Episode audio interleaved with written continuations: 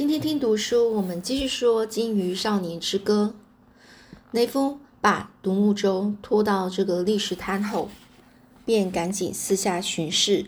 这里有几堆零零星星的熊粪哦，那是熊哦，那种黑熊的熊哦，熊的粪便哦，但都是从前留下来的，而且已经很干了。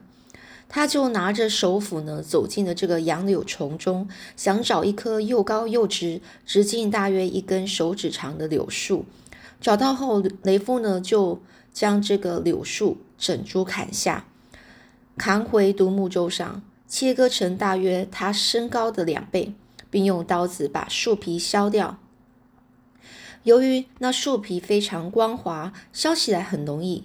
因此，雷夫坐在溪边一块大石头上，只花了一会儿功夫就完成了。削好皮后，雷夫把树干悬空，横放在几块岩石上，让它在太阳下曝晒，让外围那层潮湿的树皮晒干。然后，雷夫便趁着这个空档去溪边喝水。尽管上次遇到熊之后，他应该更留意周遭动静才对，但一直到此刻。雷夫才听到渡鸦和松鸦在那潺潺流动的溪水上方嘎嘎啼叫的声音。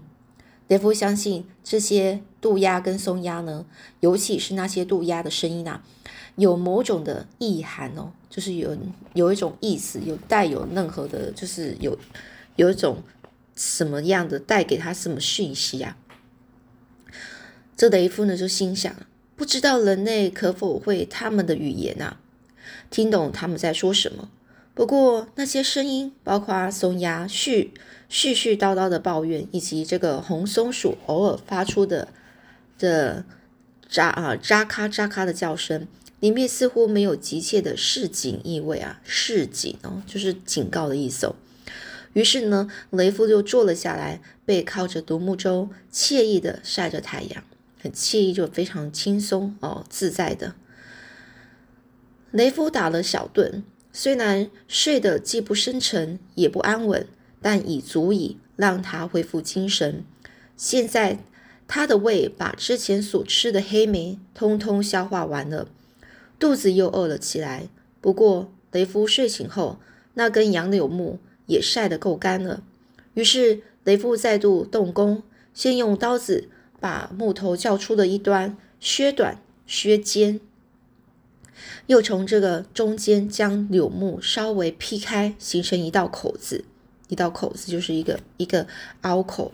然后呢，雷夫呢就把老卡尔给他的那个鱼叉矛头的柄柄角看进那一个开口处，并用补给品袋里的那卷这个粗网绳把它缠起来。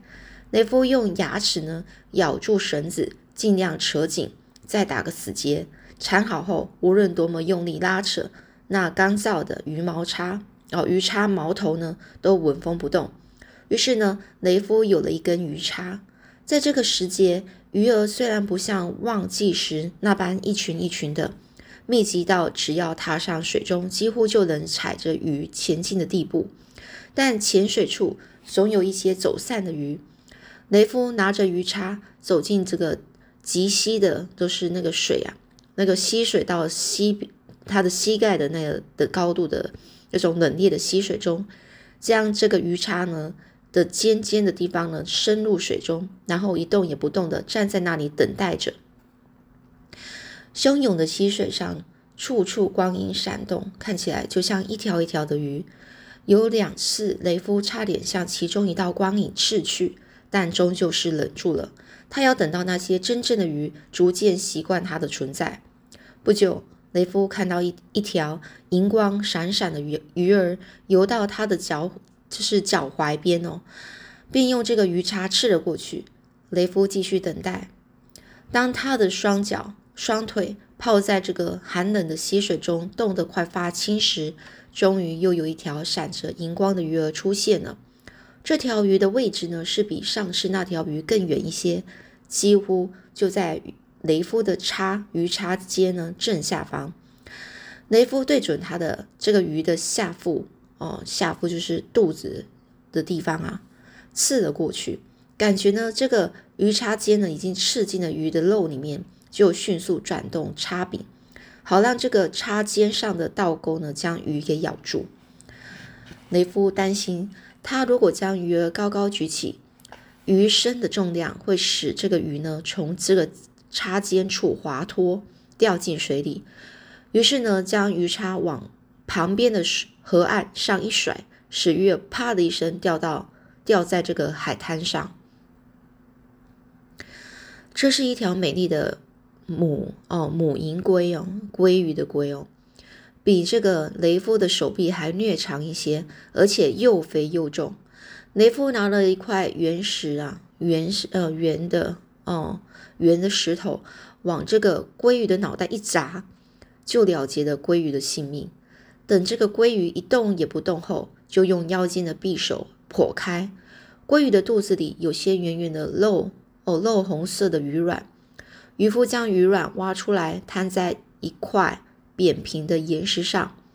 雷夫知道这些鱼卵能用来煮成美味的汤，他之前喝过许多次，但他现在实在是太饿了，便生吃了一些，再动手处理鱼肉。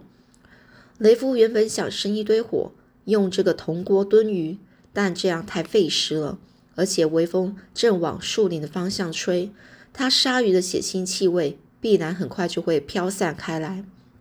如果又烧水煮鱼，鱼汤散发的热气想必也会飘进树林里。雷夫心想，之前出现在黑莓丛中的那头熊或许就在不远之处。如果那头黑熊在风中闻到浓重的血腥味，一定会来跟他抢食物。雷夫心想：不，不行。于是呢？他就把这个鱼放进独木舟里面，把船掉头，将船哦推入海湾。他又找到一座小岛，在那里煮鱼。如果找不到合适的小岛，干脆直接生吃。他可以把那些肥美的红肉切成一条一条，在海水里泡一下，让鱼肉增添一点咸味再吃。就像老卡尔常说的，这种吃法既清淡又洁净。雷夫呢，滑行没多久。就在岸上找到一个地方，他心想那里与四周隔绝，离黑莓虫的那头熊或许够远，应该比较安全。于是上了岸。不一会儿功夫，雷夫就在一根腐烂的木头下找到一个废弃的干燥鼠巢，点燃鼠巢并放入木材后，就在火堆旁坐了下来，开始做饭。雷夫把鲑鱼的内内脏清理干净，把鱼干留下来煮汤后。就把一块扁平的石头竖起来，朝着火堆的方向倾斜，再把整条鱼放在上面，用火焰的热气炙烤鱼肉。等到其中一面的鱼皮开始剥离，显然已经烤熟后，渔夫呢，哦，就雷夫呢，就把这个鱼啊，鱼身呢翻面烘烤，两面都烤熟后，雷夫就把石块。放平，然后当成餐桌，再把鱼皮剥掉，将鱼骨去除，开始享用这个软嫩的粉红色鱼肉。雷夫这辈子呢，从来没有吃过这么美味的食物。他感觉自己那因为生病而变得老旧不堪的身体，突然加入某种新东西。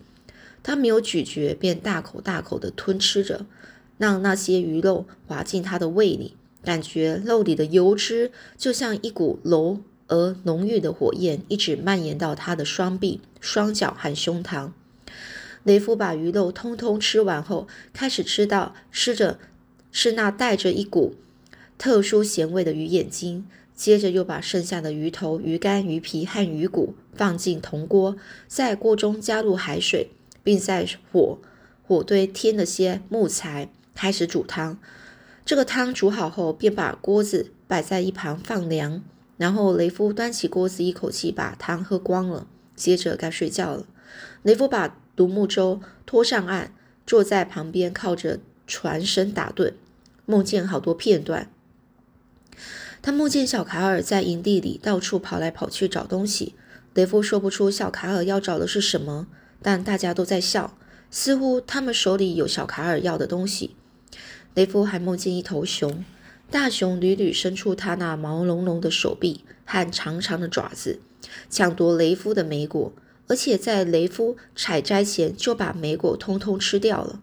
雷夫也梦见他的妈妈这样的梦他已经做过许多次了，每次的梦都一样。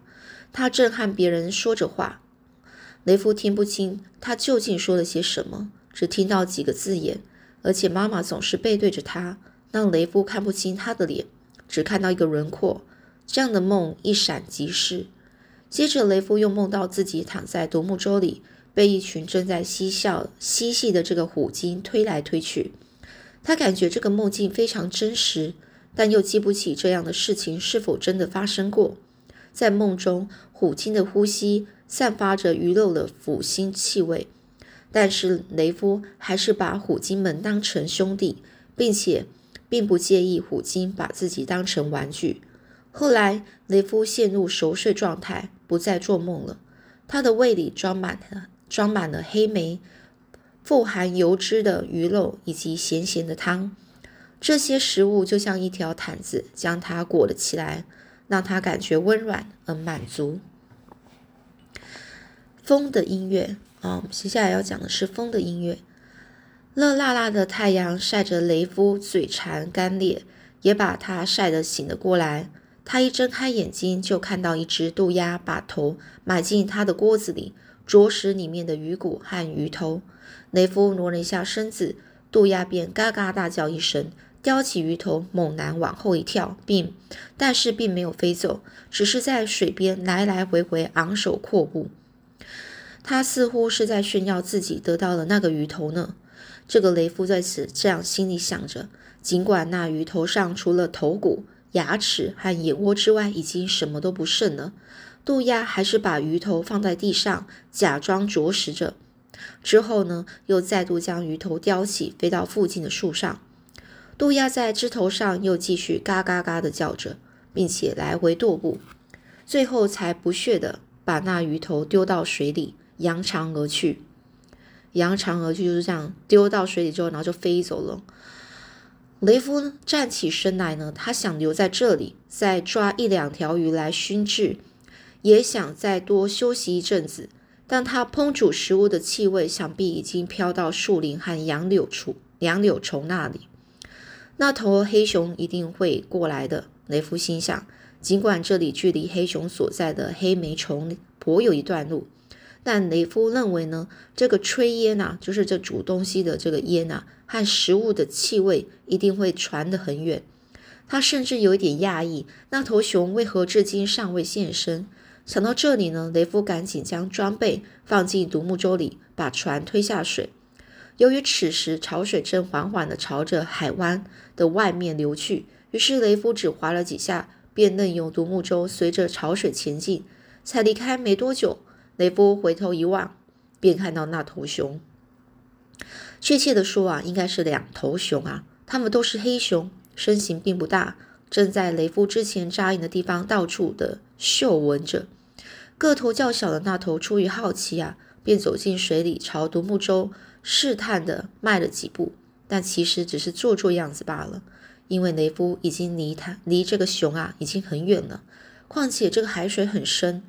如果呢，这熊要靠近雷夫，就非得游泳不可。那头熊很显然啊，认为这样做并不值得，便喷着鼻息走回之前雷夫生火的地方。虽然雷夫离开前已经用水浇了火堆，也确定火熄灭了，但灰烬里仍有烹煮食物的气味。用来烤鱼的石板上也还沾着鱼油和鱼血，所以那两头熊因为竞相舔食石板的抢夺。哦，和抢夺灰烬里的食物残渣，竟开始扭打起来。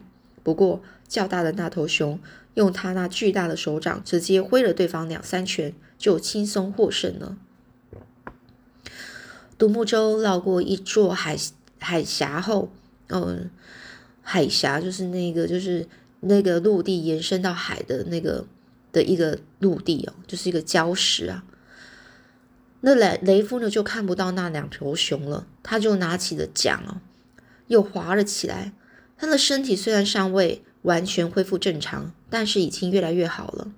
这时候阳光呢，照在雷夫的背上，海面平静无波哦，平静无波，就是很安静哦，没有任何的呃那个浪子。雷夫呢，用力划着，感觉呢，他的肩背和双手都有了力气。阳光的热气、昨夜的睡眠以及鲑鱼和黑莓的养分，都为他带来能量。雷夫出了海湾，便往北走。那独木舟仿佛已经和他的双臂、肩膀、背脊和心灵融成一体，全身上下只有一个意念：还不够远，再继续往北，往北。好啦，那我们今天就先讲到这里，我们下次再继续说这个雷夫到底他还要去哪里呢？